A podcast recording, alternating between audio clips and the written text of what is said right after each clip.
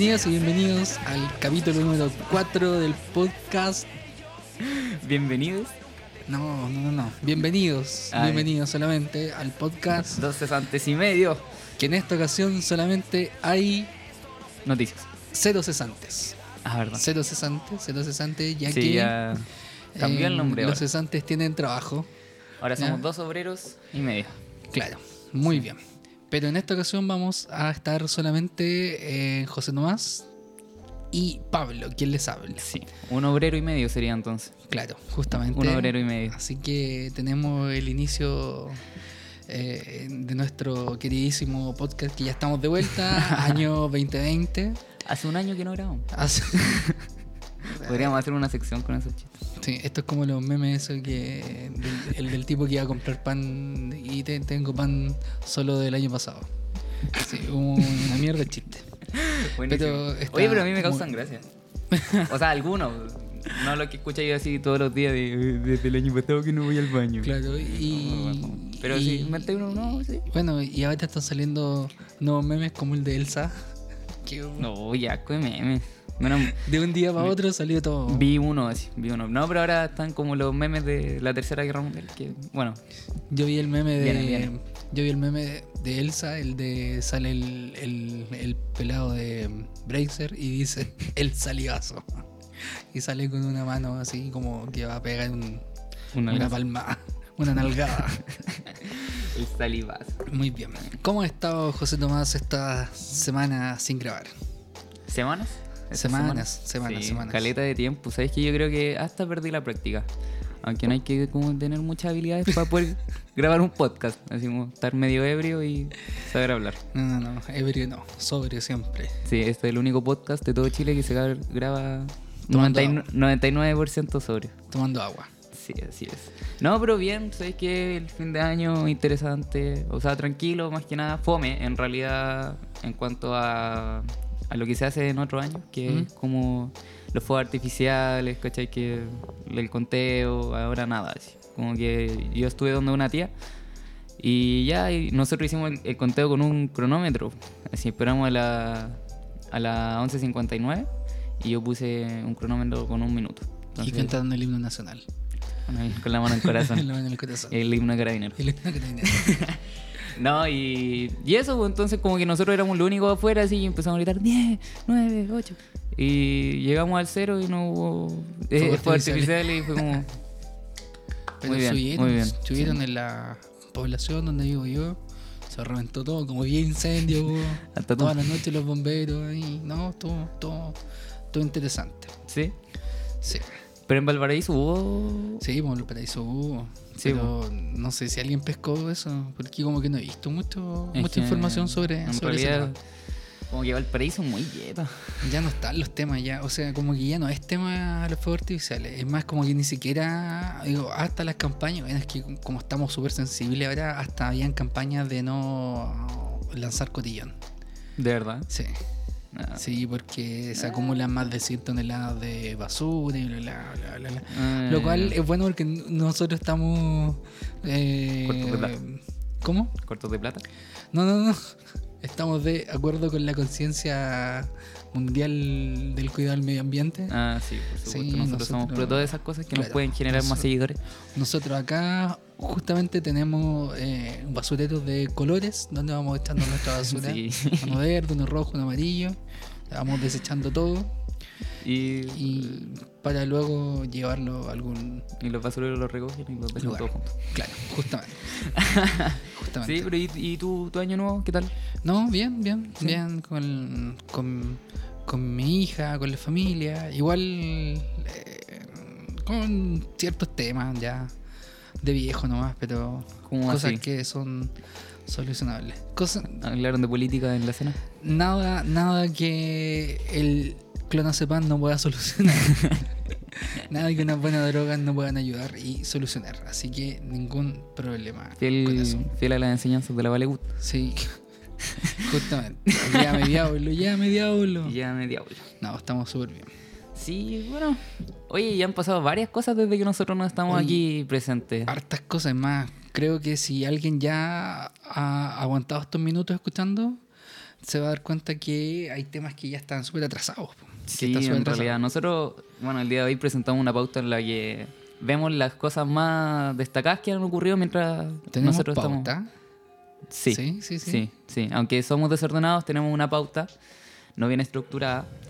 Y hoy hablando de eso, sabéis que en el último episodio mucha gente me alegó con respecto de, oye, ¿por qué se llama sonidos cetáceos si no hablan de eso hasta el final? Y yo les decía, bueno, es nuestro podcast. Sí. Le ponemos como queremos. Sí, sí, claro, podemos hablar de, de cualquier cosa, aunque sea el principio o el final, igual le podemos poner el nombre que queramos. Sí, nos gustó no tenga nada que porque la idea era que no fuera algo planificado desde antes, sino se nos ocurrió el ¡ah! sonido Sí, cetáceo. empezamos a hacer No, cetáceos. estuvo Pero fue bueno. Así que, bueno.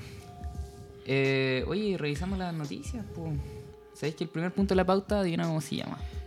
¿Qué pauta? No sé de dónde salió una pauta acá. Ya, ¿No? pero yo me imagino que tiene que ver con nuestro nuevamente queridísimo amigo Sebastián Piñera. Sí, ¿Sí? efectivamente. Justamente. Piñera, este lindo gobierno, Chile, el mejor país del mundo, país de memes. Todos crean memes, desde el gobierno hasta la gente pobre también puede crear memes. Cual- Es la única actividad que es transversal a lo largo de las clases sociales. Bueno, Sebastián Piñera, eh, yo creo que a esta altura ya está ultra, hiper, mega repetido el tema, pero es como súper raro porque uno ya no sabe si tenerle pena, si el tipo da lástima, eh, porque generalmente cuando yo le presento en las clases, digo, oye, no cualquiera puede ser presidente, el tipo merece admiración, todas las cosas, pero resulta que... Pero ahí sale Piñera a decirte, no, no, no. No, es que, es que no sé, no sé... No sabes cuán equivocado estás. No, no lo sé. Porque eh, la otra vez estaba leyendo en un tweet. Entonces decía por ahí el comentario eh, que no es que Piñera esté mal asesorado, sino es que la verdad es que las asesorías que él tiene son realmente lo que representa su pensamiento y quién él, pues de verdad. ¿No? Entonces, eh, Bueno, igual todos sabemos que la derecha es como abiertamente. Como que él son, son inocentes. Como que tiran comentarios seguros de que son comentarios acertados. A pesar de que no lo sean. claro, Son totalmente inocentes. Así que, Justamente. bueno, no se les puede echar mucho la culpa. Son muy ajenos a la, a la realidad. Sí, pero se, nacional. se- se- sí, tenía toda la razón. Uno no le puede echar toda la culpa a Piñera porque ya son personas así, viven en otro mundo, tienen otro tipo de visión. Yo creo que la culpa a esta altura, eh, o sea, eh, o sea, si hay culpa de alguien, tiene que ver con las personas que eh, aún siguen defendiendo este modelo. Ya, por ejemplo, está esta canción de Rage Against the Machine, la que, ay, bueno, soy súper malo para pronunciar en inglés. Em, pero dice la, eh, la gente que está acostada sobre fuego. Em, algo así es como la, la traducción Buenísima del, la canción.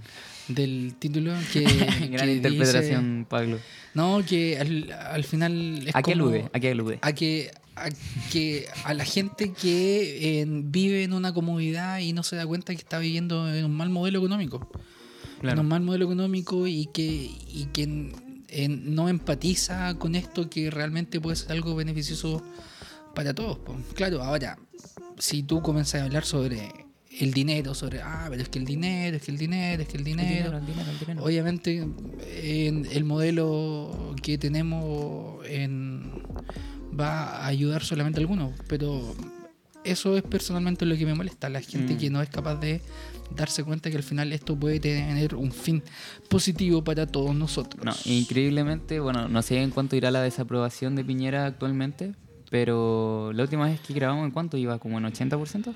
la de, desaprobación, claro. de desaprobación. Sí, Pero recordemos que este es el segundo gobierno de Piñera. Entonces, ¿qué pasa? Gente burlándose de Piñera ya, bueno, en realidad yo creo que lo más rescatable de Piñera es que es un meme. Que cada vez puede sacar nuevas cosas, como cuando eh, le mostró su meme a Usain Bolt cuando llegó a Chile. Entonces creo que es lo más destacable de él. Sin embargo, aún así salió electo por segunda vez. Y bueno, ¿y a quién le eché la culpa en ese caso? Bueno, pero ese análisis ya es como todos lo tenemos súper con- conscientes que es que la sociedad no cree en la clase política. O sea, si nosotros nos damos cuenta, Claro, aún las protestas, mal menor. claro, estamos dándonos cuenta que todavía no hay un líder político. Claro, el supuesto líder que había eh, se nos fue para abajo. ¿Cuál? Eh, todo lo que tiene que ver con revolución democrática, todo lo que tiene que ver con Boris, Jackson, todo eso es que se arreglaron los bigotes entre ellos, que fue exactamente lo mismo, lo mismo. eh, se fueron para abajo, se fueron para abajo, entonces no hay una un sentimiento de identidad, sino basta con ver ahí la funa que le hicieron al, al, al infunable, como el dijiste tú. infunable, sí. Lo fue al infunable, que claro, Uh. demuestra que esto eh, eh, no tiene como un color político. Claro, claro. Si bien eh, esa siempre ha sido la consigna, aquí nadie se salva porque aquí, a ver, ¿qué político no, no, no ha tenido declaraciones nefastas, no ha tomado malas decisiones? Y sin embargo, a pesar de todo eso, yo aún así no estoy de acuerdo con lo que le pasó a ese sujeto. Sin embargo, eso ya va para más adelante en la, en la, en la planificación que tenemos para el día de hoy. Así que, bueno, adentrémonos en la primera noticia, que es acerca del informe que el Ministerio del Interior hizo, acusando la influencia del K-pop en el estallido social. ¿Te has escuchado K-pop alguna vez? No, nunca. ¿Nunca? Nunca, nunca, ¿Sabéis nunca. qué? Yo he escuchado, yo he escuchado porque yo años atrás era una persona otaku. Yo fui otaku un año de mi vida. Increíblemente a mí como que esa moda o eso... eh, no sé. Sí, esa moda en realidad me duran un año. El año pasado... No, el 2018, 2018, sí. 2018 estuve muy pegado con lo que es el trap. Y como que ya no... No, como que ya no... No lo paso mucho. Eh, yo el 2015 estuve muy pegado con el, con el anime y por ende también estuve pegado con el K-pop. O sea, escuché así como algunos temas y son, ¿sabéis qué? Es una música increíblemente pegadiza. Pero era Yotaku. Corrí como Naruto. Sí. no, no, mentira, nunca llegué nunca llegué. Pero sí, sí era otaku. Creo yo, no sé. Es que en realidad nunca me vestí, nunca me, me puse chapita ni nada de eso, pero sí veía harto anime. ¿Para qué decirte que yo en ese año me vi todo One Piece? Lo alcancé. One Piece tiene alrededor, bueno, hasta el día de hoy debe tener así como un 920 capítulos. Con 1200 capítulos tiene eso. Sí, cuando yo lo vi tenía así como 890 capítulos. Increíble. De dos horas cada capítulo. No, 20, 20 minutos. Ya, pero, pero al final el, el informe que se hizo, ¿qué es lo que culpaba en sí Mira. al K-pop? Se trata de un análisis de 112 páginas. Esto es según lo que retrata Publimetro. ¿Ya? Allí eh, Nada. muy bien, hay muy, muchos medios confiables, pero prefiero uno más. Bueno, bueno.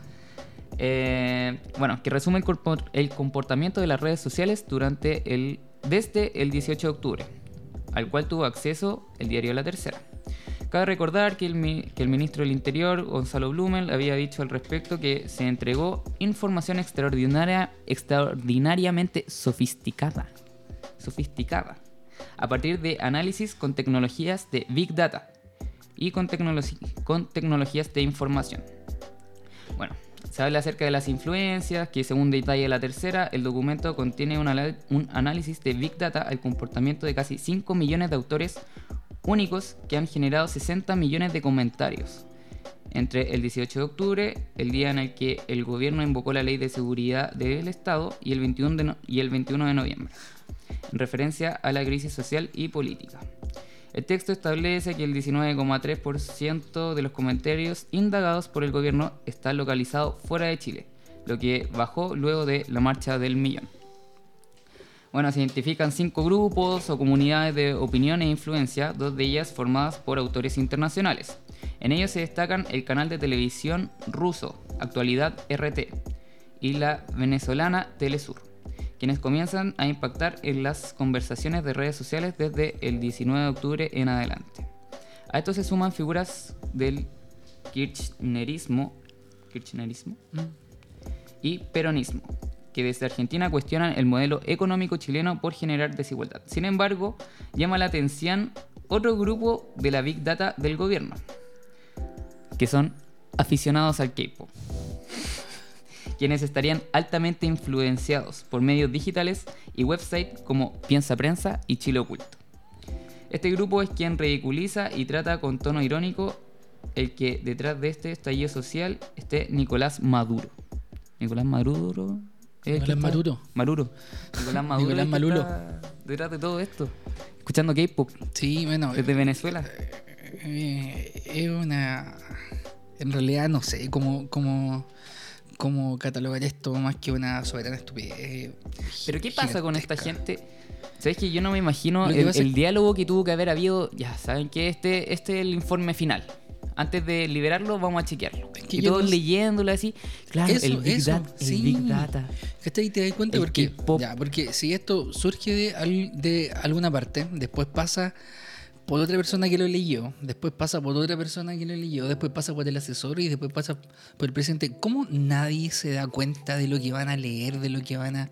De lo, o sea, nadie hace el ejercicio de cómo hablar frente al espejo por último y de ver cómo, cómo, cómo suena lo que va a decir, porque... O sea, si bien yo igual entiendo que estos tipos son unos tecnócratas y que los tipos se van solamente con los datos, porque esa es como la, la, la justificación. Claro, los Pero- números siempre tienen que tener la razón. Pero luego cuando terminó saliendo, eh, el gobierno salió diciendo que, eh, es más, el mismo ministro Blumel, Fernando González, salió diciendo justamente que, eh, que no que ellos no pidieron el informe, sino Ah, que sí, se lo pues, claro, entregaron. como que se desmarcaron Sí, de, no, de lo que decía el informe. Oye, pero esta, esta gente, ¿qué pasa en Chile? No entiendo. Es que de verdad creen que, que uno, uno es estúpido, de verdad. Me imagino así, tal como nosotros estamos hablando, ellos diciendo, ¿sabéis qué? Yo creo que el causante de todo esto son esas niñas morenas de la estación central que se compran gorros de BTS. Que andan, que andan con la chapita. Que andan con la mochila. chapita. Sí, la- ellas, ellas sí, tuvieron que haber sido. Ellas fueron las que evadieron, las que convocaron, las que organizaron. Esas niñas de 12 años, 12 años, que con cuál alcanza para un gorro de BTS, ellas fueron. Bueno, eh, deberíamos ir a algún concierto de BTS. Ah, no, pero se separaron. No, pero parece que volvieron. Ah, volvieron, volvieron, volvieron. Sí, pues, parece que se habían así como separado porque tenían que hacer el servicio. Allá. Ah, bueno, ahí están obligados. Sí, Están no como nosotros. Sí, no como otros que, que se los sacan estudiando cosas raras. Que sacan unos. unas cuestiones médicas truchas. Sí, así que bueno, no sé qué pasa en este gobierno, no sé qué pasa en Sí. Chile, ca- cada, día se supera más.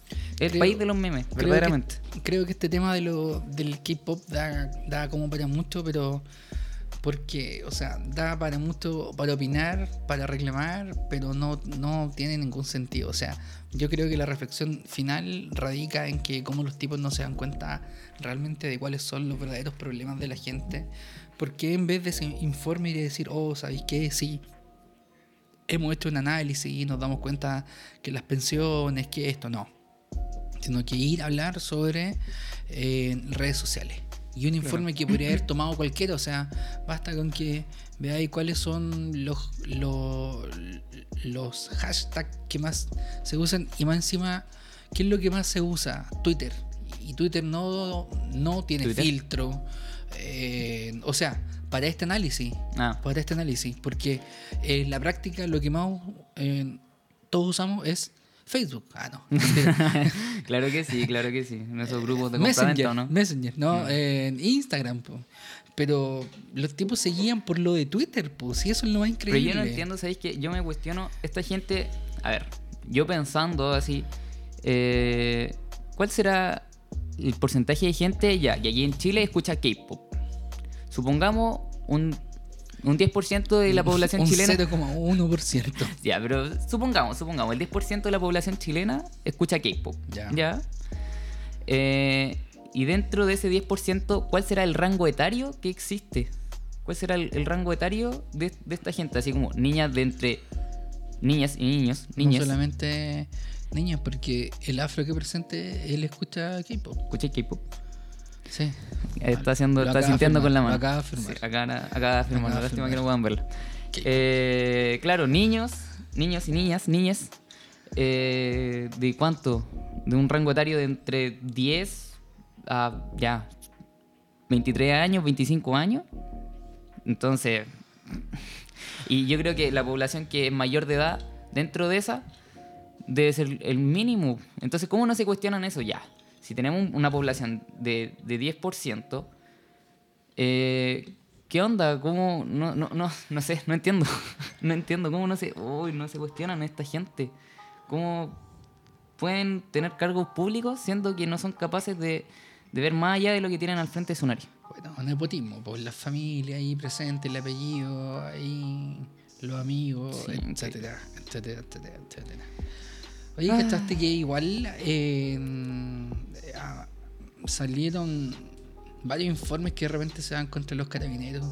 Bueno, que a esta Sí, altura ya, ya es como súper Bueno, es que en realidad- hablar de, lo- de los pacos, pero resulta que Otros que se superan cada día más, sí, cada día mejor. porque sale este tema de que de que los tipos eh, eh, ya no están usando balines pero están disparando la, la de forma directa Eh, es más hay varios videos eh, salió Sí. este que la, la empresa que les vende los balines eh, Ellos ellos son multimillonarios. Ellos estaban conscientes, bueno, que dice que los carabineros están conscientes de la composición de estos mismos. Sí. Eh, así que los tipos se están puro y si no lo supieran, creo que eso es peor, pues. ¿Cómo no? Claro, justamente, justamente. ¿Cómo no es lo que estáis comprando? Y el tema de la dermatitis, de la dermatitis, de lo que apareció en la posta central o en distintos hospitales que han dicho que ha aumentado la, der- la dermatitis y el estudio de la Universidad de Chile dice que el carro lanza agua más conocido como el guanaco tenía o usan Pero ácido fue, el- sulfúrico en la fue, mezcla. fue en la Universidad de Chile. Creo que sí, creo que sí o Creo no. que no. A ver, espera. Ah. Eh, mm, mm, mm. Ya, aquí está, mira. Ah, bueno, esto es lo que pasó después de eso. ¿Quién Sí, hizo el claro. informe? ¿Quién hizo el informe? Eh, aquí, sí, aquí sale. Carabineros presentó una autodenuncia. ¿Una autodenuncia? Por estudio que detectó soda cáustica en carros lanzaguas. Ya. La institución busca que se investiguen las imputaciones reveladas por el análisis realizado por el movimiento Salud en Resistencia. Ah, así se llama, ya. no es de la Universidad de Chile. La acción judicial fue ingresada ante la justicia militar y entre las diligencias solicitan la, la declaración de la química molecular que habría realizado la, la indagación. Eh, durante la jornada de lunes, Carabineros presentó una autodenuncia luego de que un estudio de movimiento, de movimiento Salud en Resistencia identificara presencia de soda cáustica en carros lanzaguas. Despachar la, la- eh, mm, mm, Carabineros para que sin prejuicios determine qué funcionarios de Carabineros habrían participado en los hechos a que se refiere el informe dado a conocer. Indica la denuncia ingresada ante la justicia militar y que fue dada a conocer por el Mercurio, el Departamento de, de Defensoría Jurídica, de Carabineros.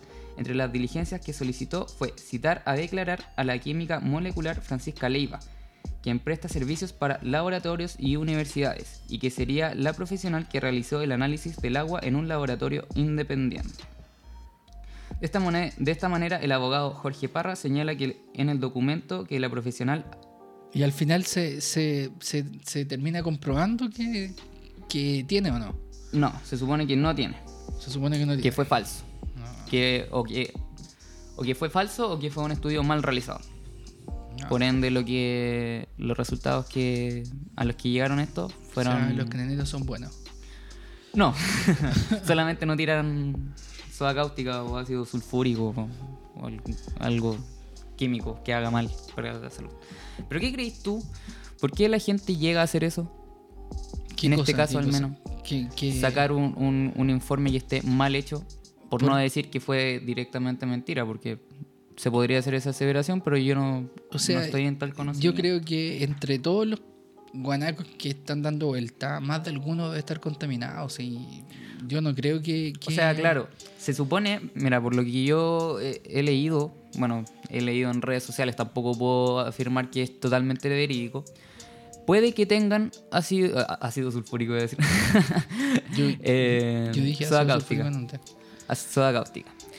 Pero soda cáustica tienen, por ejemplo, eh, los lavalos. Y que tienen en un porcentaje el cual no es dañino, sino que esta sirve para remover la grasa, por ejemplo. Por ende, puede llegar a contener así, eh, ácido sulfúrico, otra vez, soda cáustica, eh, pero no es en un porcentaje que sea dañino para la salud. ¿Cachai? Entonces, eh, claro, puede llegar a tenerlo, pero no, no necesariamente algo dañino. Por otro lado, también leí que eh, lo que provoca, porque si tú ves la soda cáustica, lo que hace es como derretir o desintegrar la... la- Desintegrar personas. Por eso han desaparecido tantas sí, personas. como reptile, ¿no? Claro. Sí. No, pues como desintegrar el, el material que, al que está expuesto esto. O sea, si alguien tiene, una suegra molestosa, Hay ácido sulfúrico, soda cáustica. Sí, ambos. Y listo, y Ambas. Sí, entonces como que no, la- las heridas que, que ocasionaban el, el lanzagua no era como, no se condecía con Mm. lo que provocaba la soda cáustica. Entiendo, entiendo. Repito, estas son cosas que yo vi en redes sociales, no puedo afirmar que sean 100% verídicas. Pero supuestamente se comprobó que era falso lo que habían dicho acerca de la soda cáustica.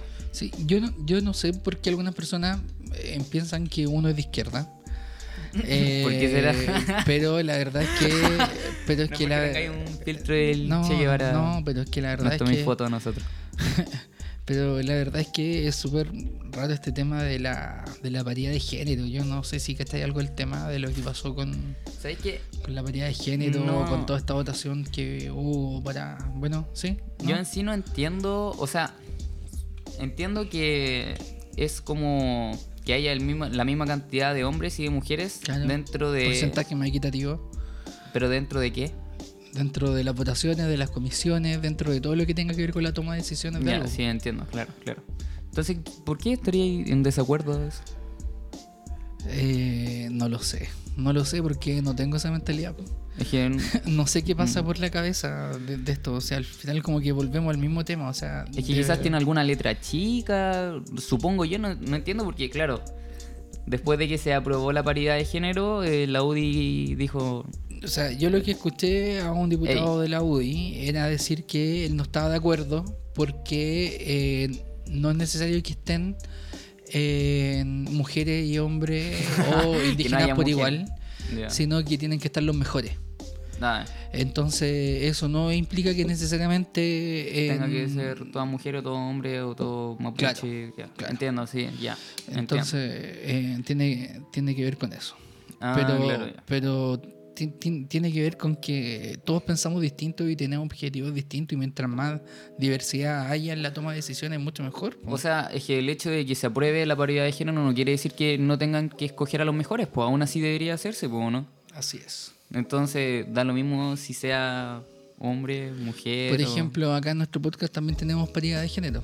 Sí, tenemos al- Tenemos A Cocali. a- claro, tenemos a Cocali que lo aceptamos nosotros, lo queremos así. Mm, Sí. Tal, No- tal- nosotros no lo juzgamos por la forma en la que él es, cómo se viste. Claro, como piensa, Sí, su su, rostro. No, no, sí, no, no. lo queremos tal cual como es. Sí, y él sabe, o sea, a pesar de que nosotros lo molestábamos y todo, pero no tenemos ningún problema. Y a pesar que él llora a veces, pero Sí, pues, todos sabemos que llorar es de gay.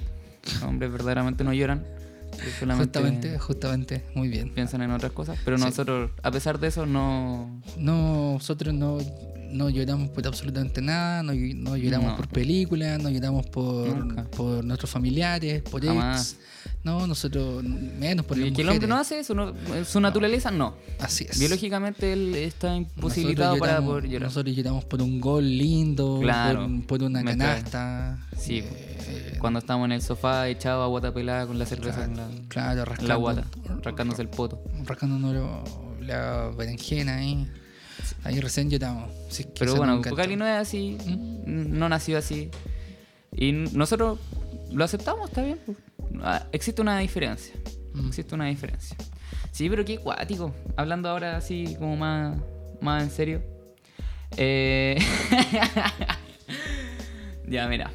Eh, yo puse un punto en la planificación llamado los otakus del occidente. ¿A quién me refiero con esto? ¿Mm? A los fans de Star Wars, pues quién más. Si son Ah. los únicos que se disfrazan, Ah, que son así como pollitos, igual que los otakus. Ay, Quizá no estén tan hediondos.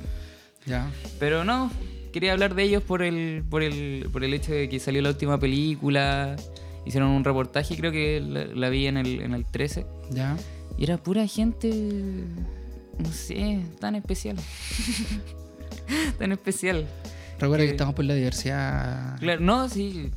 O sea, depende de cómo tú te, te tomís lo, lo especial. Para te mí no, te tomé, eso es lo importante. no, sí, eso es lo importante. No necesariamente que yo diga que es especial, que son gente especial, significa algo malo. Mm. ¿Cachai? Entonces, Pero, pero, sí no, son especiales. son especiales. Sí, eso no cabe duda.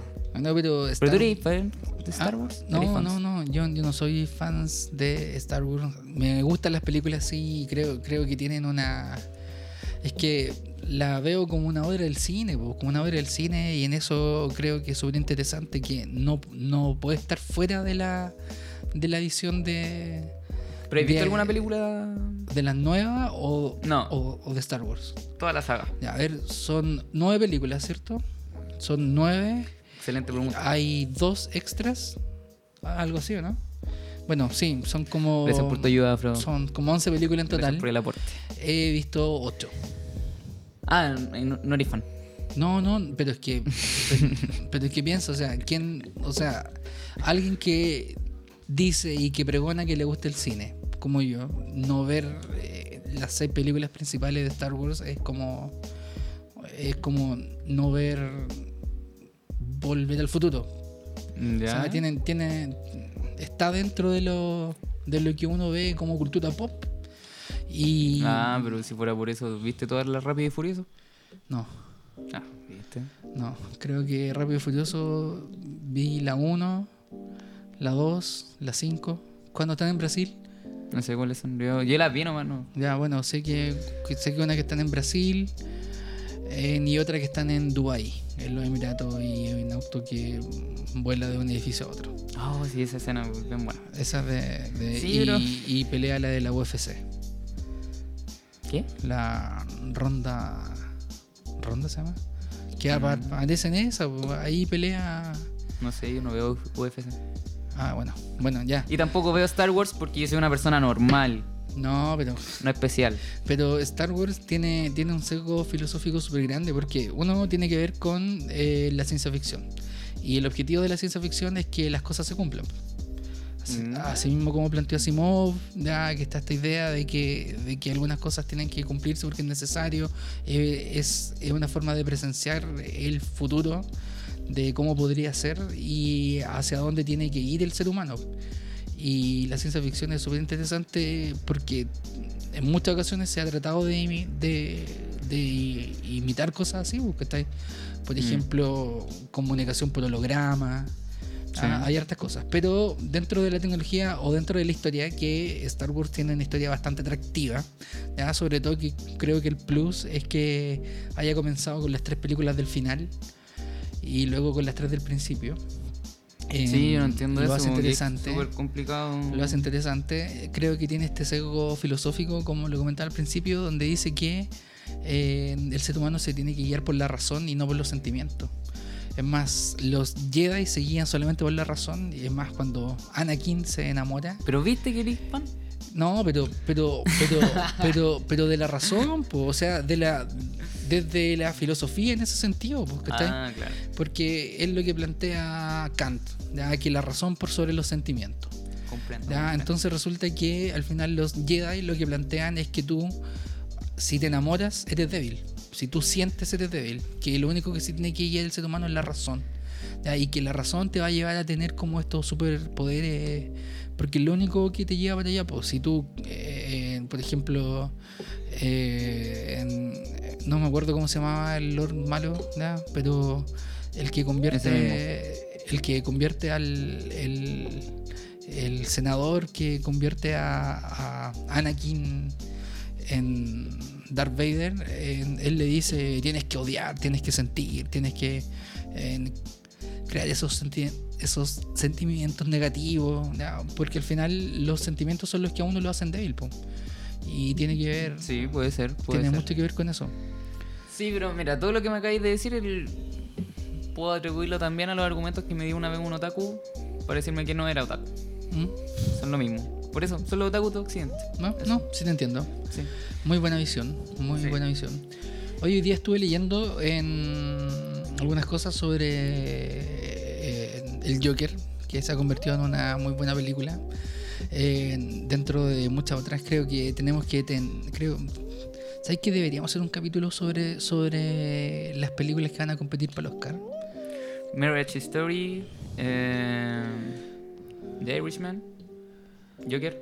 Parásito, Parásito, Parásitos. sí. ¿Está postulándolos? O sea, en realidad no lo sé, yo me refiero a las mejores películas que nosotros podemos pensar. el- Claro, el año se ha comentado. 2019. Claro. Sí, podríamos invitar a alguien. Sí, podríamos, podríamos. Sí, Bueno, el ah. asunto es que eh, en- está. eh, ah, y también está historia de un matrimonio. Sí, Marriage Story. Eh, y eh, hoy día, bueno, estuve leyendo en, en que en un podcast en Estados Unidos el guionista de Joker contó realmente cuál iba a ser el final de la película. Ya. Ah, así que si alguien no la ha visto, bueno, a esta altura creo que ya muchos la han visto. Y da lo mismo si no la vieron. Pero el- mire, si usted está a punto de escuchar esta siguiente parte y aún no, no ha visto la es un película, es tonto. Sí, Es un es, tonto. Es un estúpido. Váyase, deje de seguirnos y no vuelva a escuchar este No, no, podcast. no. No, mentira, porque mentira, con los mentira. pocos seguidores Mentira, que mentira, tenemos. mentira, mentira. No, en realidad, si no les como- gusta, váyanse. Como nosotros y nuestras familias. Bueno, el asunto es que eh, cuenta que el final iba a ser que eh, mm, eh, Arthur Fleck iba a ser el asesino de, en- de, De los la papás de los papás de, De Batman. de Bruce Wayne, claro. Y que el final de la película iba a terminar con Bruce Wayne arrancando y el Joker yéndose y dándose vuelta y pegándole un disparo donde iba a salir solo el disparo y luego iban a salir los créditos. O sea, nunca se iba a saber si lo mató o no, aunque supuestamente, si uno sigue la historia de Batman, Bruce Wayne Mm, sobrevive. Sí. Pero resulta que salió también el director hablando. Ya. Todd Phillips, no sé si estás consciente de esto.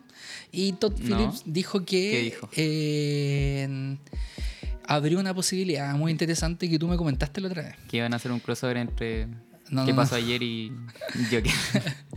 No, no, no? no. Que, que puede ser que eh, la historia del Joker no, o sea, la historia de Arthur Fleck no sea realmente la historia del Joker. ¿Cómo Ya, así? Que él dice que el hecho de que Arthur Fleck termine en, eh, En el sanatorio. en el sanatorio de Arkham City eh, implica que la, que película completa sea la creación de este tipo Sí, que está loco. porque- Ah, claro, como en la, la parte final dice que se ríe y le preguntan por qué y él dice no lo entenderías. Claro, no lo entendí. Ya, claro. ya, entiendo. Sí. Justamente, es más, parte desde ahí ese diálogo. Sí, pues sería interesante ver eso, sería Sí, interesante. sí, eh, pero él también lo deja abierto porque dice, bueno, esa es una de las tantas visiones que se le puede dar a la Sí, película. pues claro, interpretaciones. O sea, si, si alguien todavía, como lo leí, que todavía estoy picado con esa persona, si esa persona todavía cree que el Joker se pone bueno cuando el tipo comienza a, pelear, eh, es un estúpido y le quiero mandar muchos saludos y ojalá le vaya muy mal en su vida porque es un idiota. Ya, Así que eso. Eh, sí, no, y aparte, bueno, después de esa escena siguiente se ve como Arthur Flex sale de... Con los zapatos con sangre. Con sangre. Entonces, claro, deja mucho que, Y baila, que indagar eh, respecto al final de la película y todos los sucesos que pasan en ella. Y bueno, hablando, aprovechando que estamos hablando del Joker, te quería leer algo, es una noticia que vi en Instagram acerca de... de No muy largo, noticia. por favor, no muy largo. No, muy largo. No, mira, mira. Se llama eh, Los nombres más llamativos de recién nacidos en Perú este Mentira, 2019. Mentira, porque José Tomás, no te metáis con nuestros hermanos del, del norte, Aquí dice, por mira. favor. Mira, esta es la descripción que puso Mega Noticias. Hablemos de nombres poco comunes. El Registro Nacional de Identificación y Estado Civil de Perú No. informó sobre los nombres más curiosos con los que inscribieron a bebés este No 2019. me digáis que le pusieron Algunos Joker- tenían que ver- Mamani. Con política, otros con cine y otros con plataformas digitales. Plataformas digitales. Así, el ver. YouTube. No. Trata el YouTube. Pornhub. Eh. el Brazzers. Trata el Pornhub. Uno de los pequeños fue bautizado como Od- Odebrecht. Odebrecht, no sé qué será. ¿Un político? Odebrecht, Odebrecht. no sé cómo se leerá. Nombre Ya. de una, una nombre de una constructora brasileña responsable de uno de los Ah, verdad. mayores escándalos de Sí, corrupción. verdad, que donde estaba metido el Ah. meo, donde estaba metido el meo. ¿De verdad? Y el, y el Lula. El Lula, ¿viste? ¿Y por qué le ponía así? ¿Por qué? No sé. Es como, Oye, me- pobre pendejo, ¿qué pasa con es como le voy a poner a mi hijo Caso Penta. Sí, sí claro, es caso cascada. Otros fueron nombrados como Iron Man, Spider-Man. Legarda, Joker, Watson, Dakar, entre otros. Y te apuesto que. Y el- Netflix, Netflix. El Iron Man va con A al principio. Iron Man. Sí, Así. parece, a ver. No, no, no, no, no, no, no. Dice Iron Man. No sé, yo cómo le pondría ¿Qué nombre le pondría ella? Si, si tuviera ahí un hijo. un nombre raro, sí. No ¿Qué- sé. Francisco Serra le pondría. Francisco. No sé, algún. No sé, Ah, a ver. ya, no voy a decir nada, no voy a decir nada. Algo identificado con Chile. No sé, le pondría a Sebastián Piñera. el Joker. El Bromas. No sé. Te pago 100, 200, así le pondría. No, loco, no, no, no lo sé. Oye, hablando de No eso, eh, no sé si cachaste, pero ahora hay un canal de YouTube que se llama, creo que se llama Uberman, que es un loco de Uber que graba así como sus viajes, Oh, no lo he visto. ¿no? Creo que podríamos comentarlo en algún momento. Verlo, ver todos los capítulos. ¿Qué Interesante hay? igual. Sí, loco. Bien, bien interesante. Sí, hasta que le salte la liebre. Ah, ah menos. ¿Sabéis qué? Yo creo que este tipo, o sea, no lo he visto, debería ser como Jordi, el niño polla. ¿Por debería, qué? debería de, te- de tener lo que se puede ver en Uber, eh, ya, en ya, YouTube, Entiendo, entiendo. Sí. y la otra parte En otra plataforma. En otra plataforma. Sería interesante. Sí, bastante interesante cómo terminar. Sí, interesante. Hoy Sí. queremos decirle a nuestros invitados que el próximo capítulo tenemos invitado a Ikata, así que por favor eh, estén atentos. a- No, no le crean eso, no. No, Sí, no, no va a terminar bien, no va a terminar bien, no va a terminar bien. Está invitada. Yo Pablo ya, va a terminar yo- con una yo ya me orden estoy- de alejamiento. yo ya me estoy comunicando con ella ya. No, por favor, no. Ya. Ya. Eh, sigamos, pues. ¿Qué más tenemos? ¿Qué más hay? Eh, ya, nos quedan dos puntos. ¿Cuál quieres hablar primero? ¿El A o el B? Dime, sin mirar la pauta, sin mirar la pauta. Eh, el B. ¿El B? Sí. ¿Estáis seguro? Que le estuvo a punto de irse a la B. Sí. Así que comencemos por el B. Tiraste todo el año eso, ¿no? ¿Cuál es el B? ¿Cuál es el B? Eh, tercera. No, yo creo que. ¿Sabéis que vayamos primero con el A y Ya. después vamos con el. Que Loco, tenéis que decir A. No po. me pregunté, no me pregunté ¿qué- por qué- entonces. Ya, qué el A, el A, el A, Ya, el A, A, el A. el A, ya. Funaron al Infunable. Ese es el, Ah, el- antes de entrar en el otro punto. Funaron al Infunable. ¿Qué pensáis de- del Infunable? Eh, yo le creía a Boric.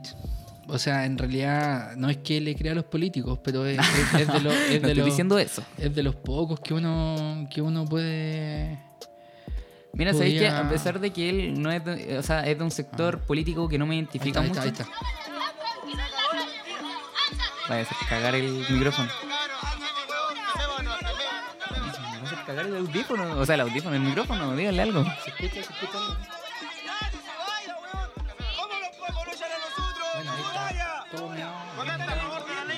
Miau. Provocáis, hermano, esto provocáis. El pueblo te creyó, weón. Te creímos todos, weón. Dimos con los pingüinos, con Te creímos todos, weón. Andáis con nosotros en las marchas, weón. Ojos de los pingüinos.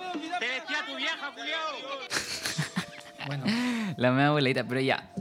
Partamos por algo. ¿Qué pensáis tú de, de Boric? pienso que ¿Te cae bien, te cae mal? O sea, creo creo que en- con el afán de sonar moda creo que fue una decepción muy grande eh, el, acuerdo que tuvieron con Ya, pero no entiendo. ¿Qué estaba alegando esta gente? ¿Por qué se molestó tanto a tal punto de llegar a hacer eso? porque el grupo político que en el que él participa Ya. eh, Él es del Frente Amplio, ¿no? de Revolución Democrática Ah, ya. Eh, y lo que eh, se pretende es que estos jóvenes, esta nueva camada de políticos políticos zorrones para algunos, políticos un poco más comunes, eh, o zorrones con conciencia social, eh, eh, eh, eh,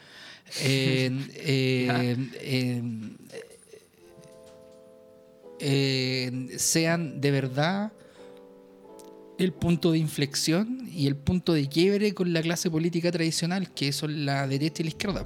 Ya, sí.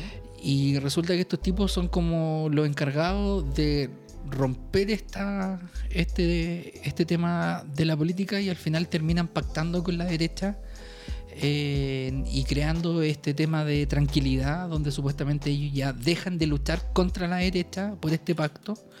Pero Eh, ¿qué, qué fue, toman- ¿qué fue lo que hizo? Estrictamente hablando. ¿Qué hizo? ¿Qué es lo que hizo? que Eh, estuvo a favor. Yo tenía entendido que como que estuvo a favor de la ley anti-saqueo. O sea, de todo ese pack de leyes. Claro, justamente, y al mismo tiempo con el afán de no pegarle una repasada al presidente. Mm. De no, de, de no ellos en ir y unirse al- a, la, a, la, a la destitución de Sebastián Piñera y de dejarlo gobernar. Ya, entiendo. Entonces, eh, es como que un poco más dan un paso al costado y aceptan y se unen.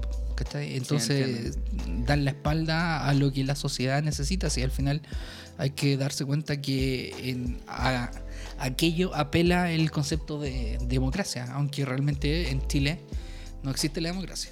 Pero ¿sabéis qué? Yo tengo un problema. Mira, como te estaba diciendo antes, si bien el, el- este señor Boric es de un sector político que no, no, no me representa mucho, eh, Claro, porque tú yo, eres yo de igual le tengo respeto a tú él. eres de derecha. Sí, yo soy facho. Yo soy. Yo soy castiano. Y. mm, le tengo respeto a este tipo porque aún así tiene cojones para decir lo que no. Lo que muchos se echan para atrás a decir. Mm. Eh, sin embargo, a pesar de todo esto, yo no estoy muy de acuerdo de lo, de lo que le pasó. Porque. A fin de cuentas es una autoridad. ¿Sabes qué? Y ese, y ese es el punto. Porque tú puedes eh, no estar de acuerdo con lo que él hizo. Podías estar eh, molesto, podías haberte desilusionado. Mm. Pero aún así hay algo que, que se llama respeto, ¿cachai? Y que tú sí o sí tienes que tener por otra persona. Más allá, ¿cachai? Porque ¿cuál es el problema de ¿Y, que... ¿y por de qué que- no tenemos respeto por Sebastián Piñera entonces? Claro, ese es un buen ejemplo, pero el punto aquí es que si tú pierdes el respeto frente a toda la autoridad o frente a cualquier tipo de persona, el resto de personas también pueden perder el, el respeto por ti. Y esto crea un círculo vicioso que puede llegar a ser de pura violencia. Mm. ¿Cachai? Entiendo. Entonces, e- eso es el problema que yo veo. Aparte que son de su propio sector político, ¿cachai? Y esta acción permitió de que, no sé, llegar a la derecha a decir, oye, qué feo lo que hacen ustedes, ¿cachai? Y, y amparar a, a este, a este tipo, ¿cachai? y lavarse las manos poco menos con, con, con lo que le sucedió a este tipo diciendo, no, ¿saben qué? Ellos, nosotros estamos totalmente en desacuerdo con lo que le pasó a este tipo a pesar de que sea de este sector político. Entonces, claro, y yo siento que estamos en una cultura tan de lo inmediato Claro. en que cualquier acción, ya, llámese estratégica o no, eh, cualquier acción que esté que se salga un poco de- del, del marco de tu sesgo político es llamada amarillismo. Mm. Entonces, claro, si tú eres parte de un sector político y haces esto o dices esto, al tiro eres, eres amarillo. Claro, pero, pero, pero es que la idea de ello es salir desde, desde la política tradicional. Y si bien es en Chile es difícil salir de la, de la política tradicional de los pactos, porque en Chile se trabaja solo con pactos, eh, los tipos eran, eran el futuro de esta política no perteneciente a pacto. Ya, pero por ejemplo, hablando, eh, hablando de esa misma idea que tú estás diciendo, una buena forma de salir de esta política más tradicional no sería ser más objetivos y no tener miedo de decir, ¿saben qué? Yo estoy de acuerdo eh, con esta idea que es de izquierda, pero también estoy de acuerdo con esta idea que es de derecha. Y ser totalmente objetivo. Claro, ser progresista, que es lo que se llama progresista. Mm, Sí, llámese así, llámese así, aunque en la práctica es- es como medio distinto. Pero no sé, eso creo yo que es que ese, ese es mi problema, el, el hecho de que tú tengáis tu sector político, ya supongamos que eres más de izquierda, ya eso como que frente a cierto tipo de personas te, te impide poder estar de acuerdo con, con algunos pensamientos que son de derecha. Mm, entiendo, entiendo. Sí, y que po. te hace amarillo el tiro. No, pues es que, es que hay cosas que uno no puede transar. ¿Cachai? Porque uno tampoco se puede ir y tirar con la izquierda. O sea, yo soy partidario que el comunismo de partida no existe. Ya que el comunismo como idea política eh, murió con la Unión Soviética. O sea, la Unión Soviética fue el, punto culmine y desde ahí en adelante es una cuestión de rezago, alguna idea o, un so- socialismo progresista. ¿ya? Pero sea como sea, eh, eh, uno no puede transar la base. Y la base es pensar en la sociedad por sobre lo individual. Y creo que al pactar con la derecha estás cometiendo eh, el peor pecado. O sea, es como alguien que sea, disculpen el ejemplo, como es como alguien que sea eh, homofóbico, ya, y esté con su mina y la mina le mete el dedo en el hoyo y le guste. ¿Cachai? Y, Porque eso y- no, no se puede dar. No, Eso te hace gay. no se puede, po, porque si eres homofóbico, o sea, no es que te haga gay, El ano sagrado. pero, pero, pero no es sagrado, porque está ahí sí el símbolo, sí, es, es como el símbolo de, de la, del, del acto Como sexual que no- homosexual. No, se, Entonces hay no se limpia que... el ano porque puede, No, le ya, puede quedar gustando y eso es muy gay. no sé. No lo sé, no contemos tus experiencias personales, por favor, pero Perdón, perdón. Eh, pero sea como sea, está esta situación donde tú no podís transar cuál es tu base y la base es pensar en la sociedad y no en lo individual. Y al transar con la derecha, estás cayendo en lo individual porque ya está demostrado, o sea, está más que claro que este sistema, eh, el problema es el sistema. Y tal como dije al principio de lo que más molesta es la gente que todavía está de acuerdo con este sistema y lo sigue defendiendo. Porque al final se resume en el típico dicho, el pobre es pobre porque quiere, ¿no? Y, y no es así, no es así, no es así. No, creo no yo, necesariamente. creo yo. Pero claro, ahí sale el, el dilema de entonces qué sistema es el que podemos optar. Que los sistemas se construyen, porque se, se, Claro, con- pero se, se- construyen. Si la ¿qué historia, filósofo- si la historia eh, eh, es en así, o sea, si nosotros nos vamos por la filosofía política, la filosofía política también está muerta. O sea, hay un montón de personas que han hablado que la filosofía ya no existe. El mismo Stephen Hawking, en su último libro, él dice que la filosofía ya murió, que lo único que existe es la ciencia, y no la ciencia exacta necesariamente, sino las ciencias que ponen a prueba lo empírico eh, y lo que puede resultar desde el razonamiento lógico. entonces, guiarnos por una filosofía de qué es lo que se viene, no. O sea, uno tiene que mirar hacia el futuro y, e ir construyendo. Ir construyendo. O sea, al final las bases de la historia son iguales. O sea, existe una base, se construye sobre la otra, sobre la otra. No- uno no puede tomar otro modelo y repetirlo, porque no existe en la historia eso. Mm. Sea, uno tiene que ir avanzando. Claro. Ahora, uno puede tomar ejemplos del pasado. eh, por ejemplo, los que toma Gabriel Salazar eh, en una entrevista que dio hace poco en CNN eh, a- al periodista Paulsen, donde él plantea eh, que hay que tener cuidado con en febrero y marzo. La gente se va a tomar vacaciones, Mm. pero que esto va a continuar. Y hay que tener mucho cuidado porque los carabineros también se van a cansar, que es lo que plantea él con la revolución que hubo en Chile en el 56, Sí, entiendo. donde al final eh, en Chile, eh, tal, tal como lo plantea él, los carabineros se cansaron, que eran muchos menos, y eh, la única solución que había era drogarlos Mm. como los nazis.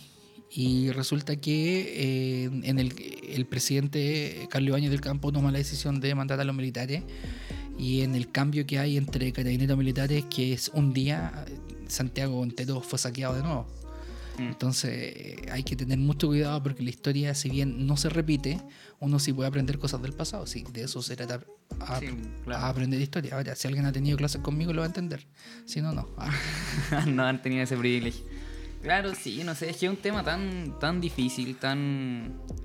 que llama a meditar tantas cosas, tantas, tantas, tantas posturas, tantas opiniones, que. bueno, No sé, es un tema difícil, pero. Bueno, sin embargo, yo sigo postulando lo mismo, que es que no está bien, a pesar de cualquier cagazo que se haya mandado, ¿cachai? Que le hayan hecho eso, porque. habla mal de ustedes mismos. Claro. Si no eres capaz de respetar la diferencia de los demás, no difícil que puedas progresar. Mm. Eh, ya, pues, pasemos al, al último punto. Que surgió el día de hoy en realidad. Esto no estaba en, no estaba en nuestros planes de hablarlo. Claro, esta es la segunda parte, final. No estaba en nuestros planes de hablarlo. Acá se habría terminado el capítulo. Pero surgió algo muy interesante el día de hoy. Que también es lamentable, creo yo. No sé, igual entretenido, igual entretenido, igual entretenido esto. Sí, entretenido. Bueno, podemos comenzar desde la parte más básica. en- no sé si Los sabes gringos tú- fueron gringos otra vez. Claro. ¿Sabes tú quién era Nostradamus? Delante lo conversamos. Eh. ¿Sabéis qué? Yo lo conozco, pero por los videos de Dross. por ver a Dross. Pero no. O sea, sé. Lo que sí sé es que es un, como un profeta. Ya. Un profeta que responde a qué religión, no sé. Si es que tiene alguna religión, si tiene alguna creencia, si. No, no sé. No sé de dónde sale, como. No, nada. El no. afro, nuestro DJ, eh, tiró uno, uno- ¿Unos datos? unos datos ¿ya? Eh, hace poco. Yo algo sé porque escuché una vez en otro podcast sobre, sobre Nostradamus. Ya. ¿ya? Eh, y resulta que Nostradamus eh, fue un médico. eh, y yo lo voy a catalogar, le voy a poner un epíteto de forma inmediata, eh, un chanta. Ya, sí, Eh, claro. Lo voy a plantear por ahí, voy a comenzar desde esta idea, ¿ya? porque la idea de Nostradamus es que el tipo escribió un libro con 942 eh, profecías, Ya. ¿ya? Eh, y estas 942 eh, profecías están escritas en forma poética, o sea, en una forma súper abierta. Es como... Ah, es- libre es- interpretación. Es como, es como, claro, es como Claro. ir y decirte, algún día alguien te va a encontrar lindo. Algún día vas a encontrar el amor. Eh, similar a lo que hace el horóscopo. Pedro Angel, Claro, el horóscopo, sí. como hacen claro. todos. ¿ya? Y el asunto es que este tipo se publica en el siglo XVI, 1555, y desde ahí en adelante eh, comienzan a tomarse como que lo que él dijo eh, sea cierto. ¿Cuál es la frase que usaste tú afro delante? Dijiste así como alguien se va a morir. Algo dijiste delante, dijo... Ah, que una, uno de los gobernantes más Ah, longevos claro. de la his- del mundo va Claro. a terminar muriendo así. como- Claro. Entonces, si muere alguien viejo, nos dice, oh, Nostradamus fue el que dijo esto. Sí, claro. Ah, entonces es como, Sí. es como eso. Bueno, y Lo que hace el horóscopo, pues a fin de cuentas, eso es lo que hace. ahora, ¿por qué comenzamos hablando de Nostradamus? Porque Nostradamus está en juego lo que se conocen como las famosas guerras mundiales. Chon, Ah, chon. entonces resulta que como ya se conoce como la primera y la segunda guerra mundial, ahora se habla que puede haber una Tercera. Tercera guerra mundial. Y Muy fiel a Naruto. ¿Viste alguna vez Naruto? eh, no, nunca. Ah, bueno, habían, creo que habían tres guerras ninja. Grandes guerras. Interesante. Ahí se te Interesante. salió lo otaku ya. Para pensar, ya señores. Siento para el- pensar. Ya siento el otapoto aquí. ¿Para qué si tú veis, te gusta Star Wars? Slam Dunk, eso veía yo. Slam Dunk. Slam Dunk. Ah, Hanamichi. ¿Y quién te gustaba? Todo, eso. Ryota Miyagi. Uh, ok. Ryota Miyagi. Era el base o el armador que le llevaba. Ya, bueno, y. em, ya, ya me perdí. ¿En qué estábamos? Esto es como hacer una clase de historia. Igual, me pierdo, me desconcentro. Nada, que este tipo dijo Ah, la- sí, lo de sí. Tercera Guerra Mundial. Ya, sí. Bueno, eh, la idea no es, pon- no es una clase de historia, por supuesto. Pero resulta que eh, el concepto, así básicamente para las personas que lo están escuchando eh, puedan entender, las guerras mundiales no se llaman guerras mundiales porque participan todos los países, sino porque todos los países se ven, se ven afectados. Wow. Entonces, las guerras mundiales comienzan con una teoría que se llama teoría centro-periferia, que significa que hay países más poderosos que otros, y estos países poderosos son los que afectan al resto. O sea, por ejemplo, pongamos caso, ya tú eres un país poderoso, yo soy un país satélite tuyo, soy un país tercermundista. Si tú entras en conflicto con otro país poderoso como el Afro, yo me voy a ver afectado. Yo me voy a ver afectado. Buenísimo la Entonces resulta que eh, como ustedes dos países poderosos discuten, yo me, yo me voy a ver afectado y, y es por eso, bueno, y hay otros países satélites que dependen de ti, hay otros países sa- satélites que dependen del afro. Entonces es por eso que la guerra termina siendo mundial. Sí. Pero la primera y la, y la segunda guerra mundial eran guerras físicas. Eran guerras que implementaban armas, más no- todos sabemos hasta el tuta que la Primera Guerra Mundial también es conocida como la Guerra de las Trincheras, ¿ya? Y, las, y la Segunda ya fue una guerra un poco más potente, con mayor tecnología, donde surge por primera vez casi el origen del. Internet, ya el origen computador, ya una cuestión mucho más pro. Pero ¿Alguna vez jugaste Wolfenstein? Ah, ah. ¿No? No. Es un juego es entretenido, un juego, es un shooter en el que se plantea, claro, la Segunda Guerra Mundial. Creo. Porque bueno, es como lo- los nazis contra los estadounidenses, pero no sé en qué años transcurre, no me acuerdo. Pero se plantea que a fin de cuentas eh, ganó, ganaron los nazis. Entonces todo el mundo está como gobernado por los nazis. Ah. Y es- este soldado que, que tú encarnas en el juego Es un nazi. No, no, no, no. Es un, es un Judío. soldado americano, pero que quedó así como.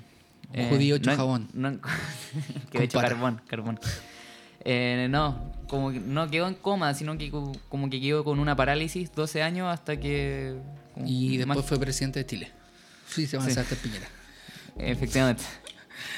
Ya, no, está bien. Está, está- Es interesante. Bueno, ¿no? suena Podríamos interesante. hablar al- algún día de juegos. de juegos. videojuegos. Y, y ahí invitamos a Ikata. No. Demonios. No, no, Demonios, no, ¿por no, qué no, no? no, ¿Por porque va a terminar mal, Pablo, Pablo. Tener ese placer.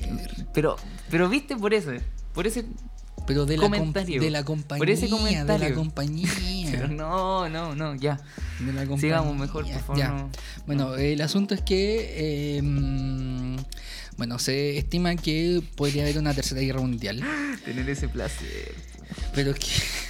Un gusto, un qué? gusto, un gusto, un gusto. Ya, ya, ya, sí bueno, una tercera guerra mundial, pero la tercera guerra mundial, según los historiadores actuales, ya, ya comenzó hace tiempo.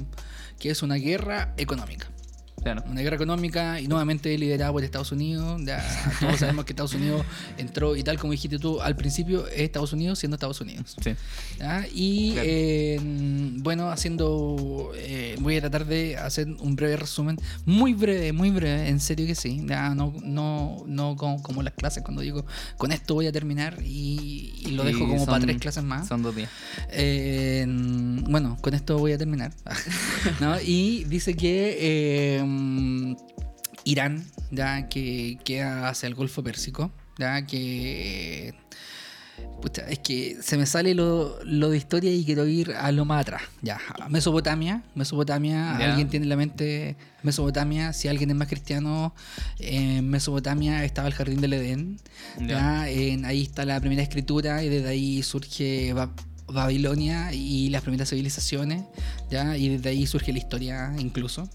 Eh, y en ese lu- lugar eh, también es conocido como Persia más adelante. ¿ya? Y en ese lugar eh, surge en Irán, surge Irán. ¿ya? Irán formado ya en el siglo XX, ¿ya? porque antes se llamaba Persia, o sea, cuando, cuando, cuando uno piensa en Aladín, Irán, Irán, Irán, Irak, ¿ya? en esa zona, que son Pero, países que son contiguos. Aladín no era ñatón. No, pero si era moreno, pero si Aladín, si era narizón. Sí, era, Sí. era ñatón. yo sí, no pues en un momento decía, che, ¿cuántas copas tenés? Eh, sí, claro. Se le salía la Argentina. No, sí lo decía, lo decía. Bueno, el, el asunto es que en todo ese lugar eh, había mucho conocido como el oro negro. ¿Cuál es el oro negro? ¿Cuál es el oro negro? ¿no? ¿El oro negro? No es No una lo- negra. no los afroamericanos. No, no, no, no, no, por ¿No? supuesto que no.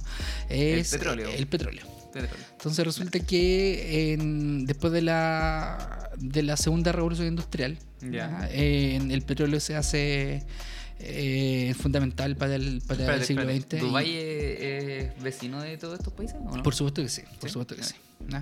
Y no es Dubái, sino que lo, se O llaman sea- los Emiratos Árabes. Ah, ya. ¿Ya? Dubái es como la ciudad, la Claro, capital. es una. Entiendo. una de los Emiratos. Bueno, eh, en Emiratos porque estaban regidos por un emir. Bueno, el asunto es que en, em, en Estados Unidos, como el principal consumidor de petróleo del mundo, hasta el día de hoy, ¿ya? Eh, decidió hacia la Segunda Guerra Mundial, ya al principio de, de- de la Guerra Fría, junto con Inglaterra, eh, tomar el control de este lugar. De, Ah, del- como, como siempre, con, con dos objetivos. Uno, darle la libertad a ellos de que puedan surgir con la ayuda de Estados Unidos, siempre con un convenio económico importante. Darle la libertad de ser gobernados por Estados Unidos. Claro. El privilegio. Claro, y El al, privilegio. y al mismo tiempo con este plan que tenía Estados Unidos, ya. eh, liderado por Eisenhower, que es la idea de, eh, de no permitir la llegada del comunismo a esta zona. Entonces, con esta eh, idea son ellos peor que quienes... comunista con plata. Justamente, justamente. Entiendo, Bueno, entiendo. eso no existe. Es una utopía. sí, claro, claro. bueno, y... ah, Bueno, sí existe. Preguntémosle acá a Camilo Vallejos. Eh, eh, sí. Eh, Que no le alcanza la plata para tener una nana para la hija, sino que se la lleva ahí el, para el Oh. parlamento. Bueno, el asunto es que eh, este tipo, este tipo, este país eh, eh, tiene ciertos conflictos eh, económicos interesantes y resulta que en, allá el ayatola, eh, en- la ayatola eh, no me acuerdo el nombre del ayatola. ¿Qué- Bueno, el asunto es que en el- de quién? que en ¿Es una el- que en persona? el- es es como el presidente, es como el cargo. Ah, ya. ¿ya? El, el ayatolá, ¿ya? resulta que, eh, mira, el último pres- presidente estadounidense incluso pasó un año nuevo ya en el año 78, del 78 al 79, un año nuevo y con celebración, con cena y toda la cuestión. Pero al 79 resulta que el ayatolá eh, mm, eh, hacen una revolución y sacan a Estados Unidos de, de, de esto con la intención Sí. de volver eh, las riquezas iraníes Sí, a, Irán. Bueno, y de ahí comienza este gran conflicto entre Estados Unidos y eh, eh, Irán. ¿Ya? Y resulta que... eh, mm, Como cuando se, los pendejos se pelean un juguete, ¿o ¿no? Claro, claro, justamente. mío, Ya, Yo no sé si alguien ha visto la película Argo. Y, y Estados Unidos se fue picado y Claro, tiró una eh, bomba. sí, bueno.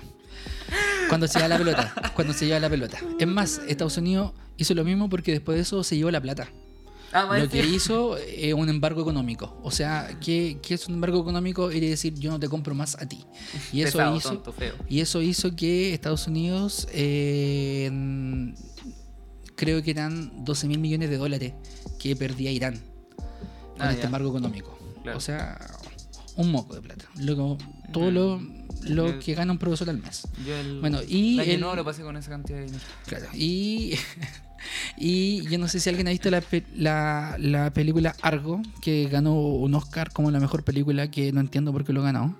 Pero ganó el Oscar a la, a la mejor película producida, dirigida y actuada por Ben Affleck. Eh, y esta película trata sobre unos tipos que estaban allá en la embajada de Teherán, en, en Irán, y resulta que tienen que ser rescatados porque eh, atacaron la embajada de Estados Unidos. Entonces resulta que estos tipos, eh, hay un plan que se llama el plan Argo, que es liderado y los tipos van a supuestamente van a grabar una película de acción a Irán.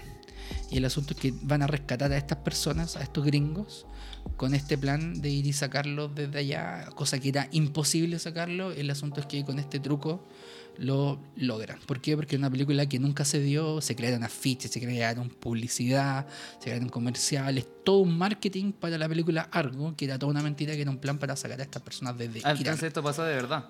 De verdad, de verdad. Y eh, es más, el Oscar fue entregado por la primera dama, Michelle Obama. Ah, ya. Él- ella, ella nombró desde un en vivo que hicieron. eh, en- salía tanto eh, Qué- Barack Obama y Michelle Obama y, y ellos dieron ya, por representar a Estados Unidos, bueno, el nacionalismo gringo. Sí, y la premiaron, ¿ya? porque en realidad fue un logro importante salvar a estas personas. Aunque Estados Unidos salvó a siete personas, pero Salvó le importa una raja a matar millones, así que da lo mismo. Salvó el soldado Ryan. Claro. y. eh, Qué cuático los gringos, ¿qué onda? Sí, y bueno, y, y después de esto comienza una, una, una lucha de poder con, con, Se miden las vergas. con Irán. Claro, y Bueno, en realidad Estados Unidos siempre Siempre lo ha hecho, siempre le ha Sí. gustado. Es que este conflicto, bueno, Me como todo verga. conflicto, eh, es súper largo, extenso. Por eso estoy, estoy tratando de resumir muchos años de historia. Y resulta que eh, pasa que hace al, ya nos vamos a los 90, ¿ya? Ya. Eh, porque esto de lo de Argos pasó en el 79. Hacia el 90 comienza la guerra del Golfo Pérsico Ya. la cual Irán pretende anexar el, el Emirato de Kuwait y lo hace a la fuerza. Y obviamente Estados Unidos, no, no te puedes quedar con esto, así que comienza este tema de quitarles el territorio a, a- Irán. a Irán y comienza esta guerra donde eh, también está metido la Unión Soviética con el tema de las armas, pasan armas hacia Irak, así que comienza una guerra bastante importante que al final eh, gana Estados Unidos eh, a medias, ¿ya? porque al final logran un pacto, pero Irán termina siendo una república islámica hasta el día de hoy. Mm. Bueno, el asunto es que después comienza una relación de amor y odio con Irán. Y eh, eh, en- ya en- posteriormente al término de la Guerra Fría, la década de los 90, eh, no, ya estamos hablando de lo más contemporáneo. El presidente que tuvo más avances con Irán fue después de lo que pasó con, con, con- con Afganistán, que también son, paí- son, son países vecinos, de- Sí, señor. después de lo que pasó con Saddam Hussein, con Irak. ¿ya? El presidente Barack Obama fue el presidente que más se acercó e incluso tuvo un pacto con Irán, cosa que era casi imposible de hacer. Y el pacto es el siguiente. Resulta que en el mundo solamente hay pocos países que tienen derecho a tener armas nucleares. Porque todos sabemos cuál es la destrucción de, de un arma nuclear. Si no, preguntémosle a los japoneses.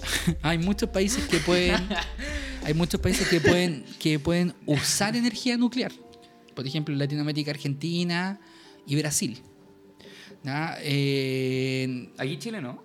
acá en Chile hay Sí, eh, ¿o no? no, no ¿No? está permitido hay reactores nucleares Sí, pues ahí en. en la hay uno en la 68. Reina y hay uno en, en la, uno en en la 68, 68 claro pero son de estudio son Ah, de sí, estudio Ya. Y, eh, pero acá en Chile no se trabaja con, con- con energía nuclear. Y resulta que solamente hay países que, o sea, muchos países pueden tener energía nuclear, pero tienen que pedirle permiso a los países clave. ¿Cuáles son estos países? Estados Unidos, Rusia, eh, China, eh, Gran Bretaña o Inglaterra, en Francia y Alemania.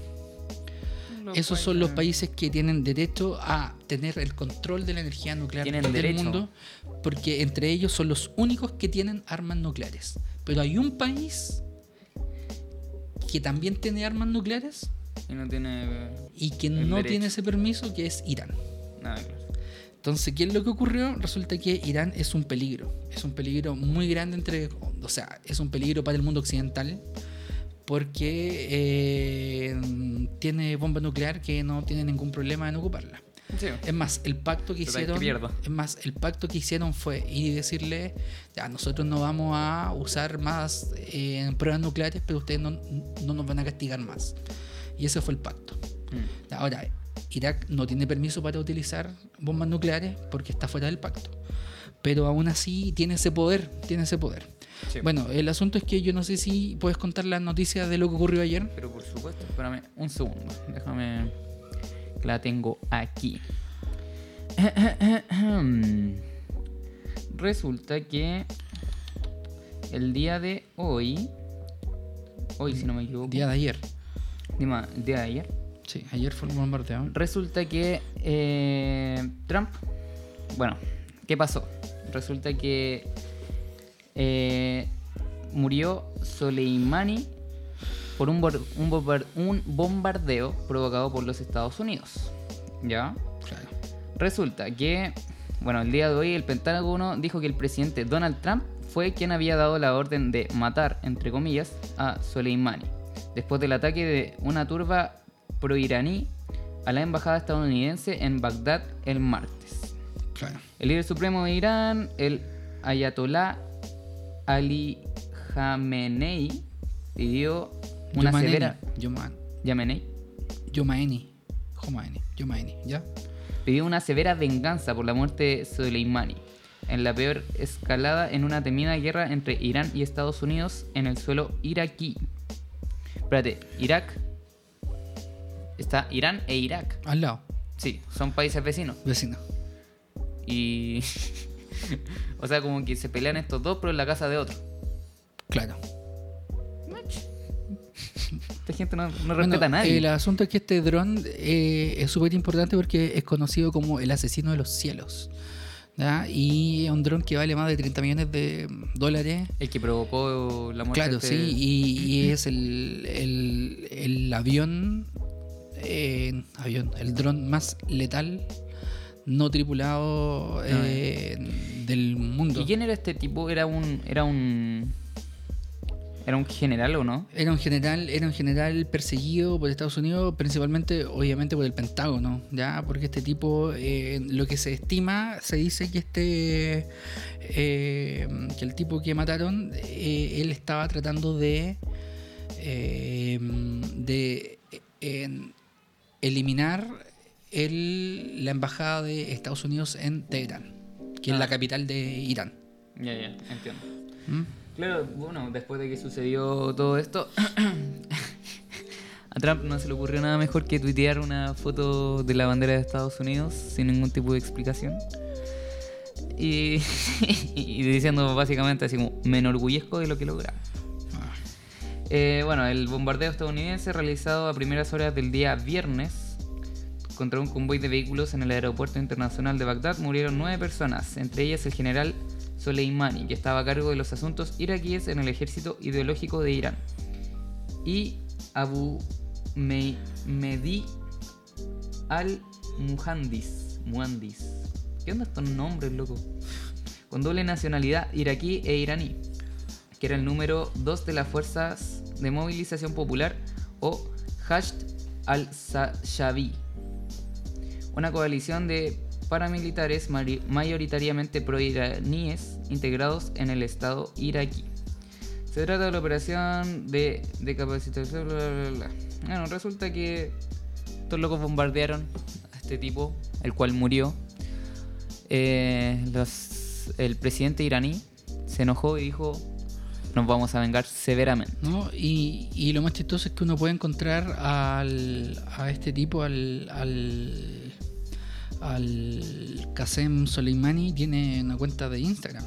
Ah. Y el loco era muy popular en Irán y el loco estaba formando un, un ejército en, en Irak. Si por ahí va el problema, porque no sé si se recuerdan, pero el 2001, con, con el ataque. ¿Las Torres con- Gemelas? Comillas, con el ataque de las Torres Gemelas comienza ¿Tú crees esta venganza contra Afganistán, Irak y eh, sí. Y resulta que sí. Sí. Y, eh, o sea, no es que sea falso, sino que está permitido. Está permitido. Es como, es como lo que creo yo del metro acá. ¿Cómo? ¿Cómo Que se permite para crear caos y después tener un- Ah, ya comprendo. Ya, ya, ya, sí, Podríamos tener un, un capítulo de conspiraciones porque eso es una conspiración, querido Pablo. Aunque ¿Viste? Soy No como Mon admitirlo. Laferte. Soy como tenemos la Ya, Y eh, resulta que termina eh, tratando de formar un ejército en Irak que prácticamente después de la muerte de Hussein le pertenece a Estados Unidos. Ah, Entonces, por ahí va eh, el tema. Además, el tipo es súper popular eh, en Irán. O sea, el tipo era muy querido. Hay poleras, tiene muchos seguidores.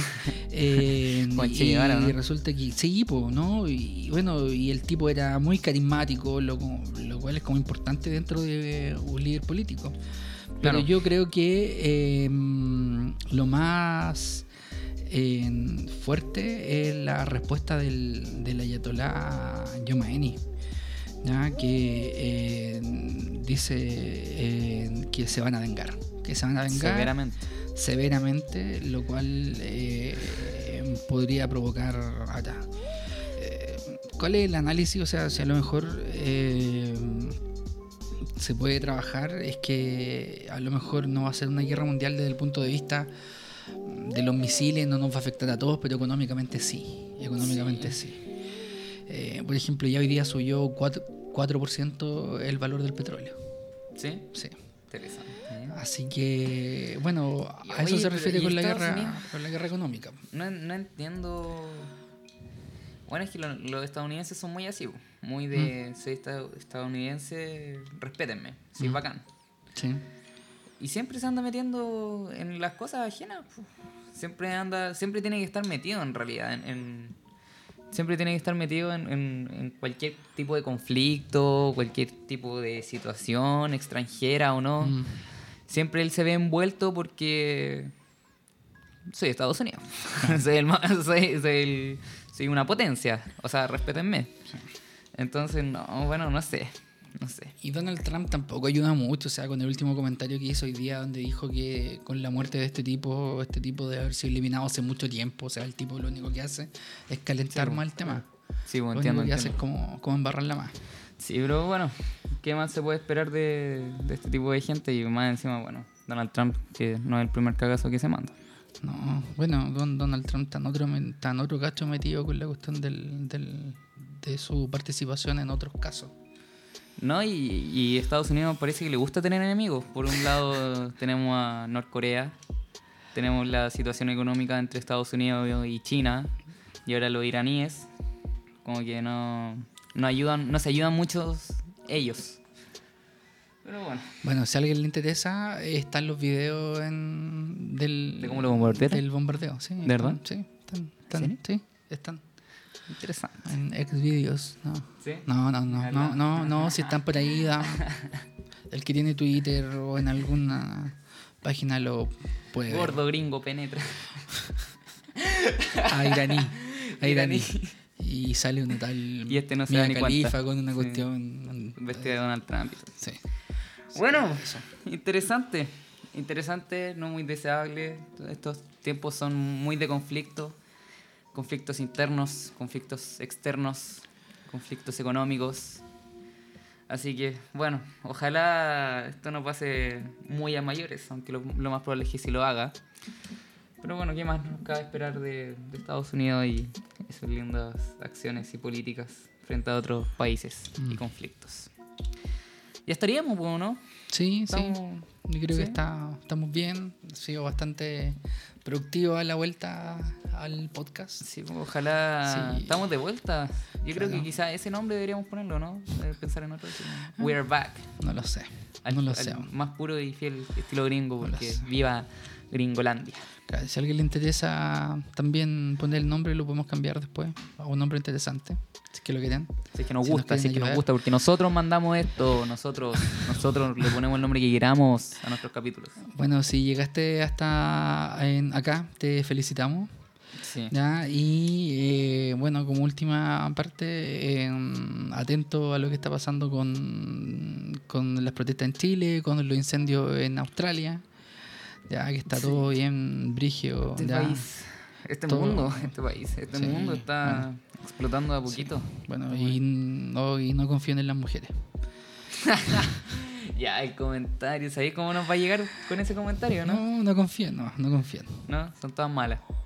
¿Sí?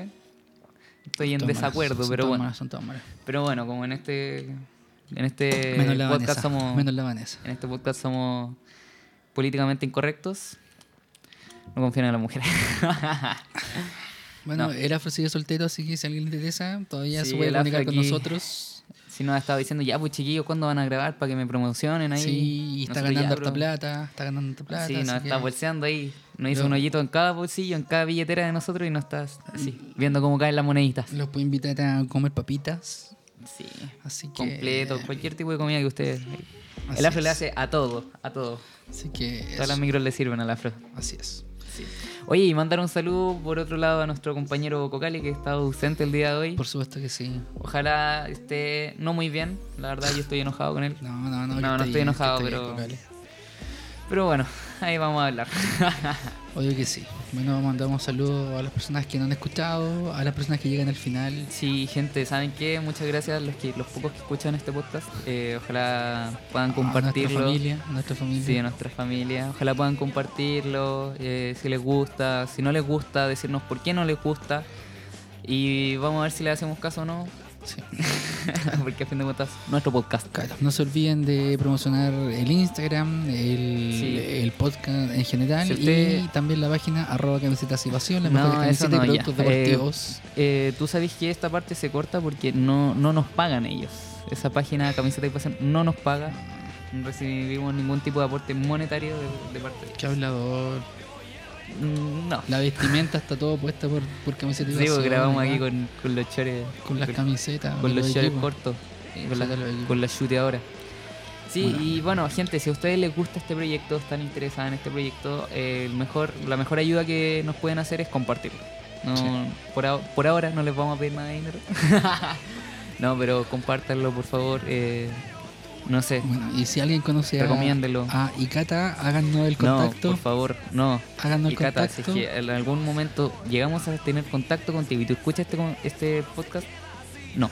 No, por favor, no, por tu bien, no lo hagas. Oye, el hilo rojo no une, no une, así No, que no lo, no lo hagas. de una manera ¿Tú sabes de dónde viene eso de- del hilo rojo, no? No, no De lo los japoneses. No, ya, bueno. Por lo que yo tengo entendido, los japoneses, la, la cultura más degenerada que existe en Bueno, este mundo. posteriormente vamos a estar sorteando también un tatuaje, así que estén atentos a esta promoción. Ya, así verdad. que sí, vamos a sortear uno con nuestros rostros. Sí, así que el que con nuestro logo. Oye, sí, si a alguien le gustaría hacernos un logo o algo así, Pues ya háganlo, tenemos logo, háganlo. ya tenemos logo. Sí, pero siempre se puede tener otro. Bueno, nos despedimos, Sí. hasta la próxima. Un gusto, muchas gracias por escuchar Muchas este gracias. capítulo. Cuídense el dulce. Adiós, Cuídense cuídense dulce. Chao, chao.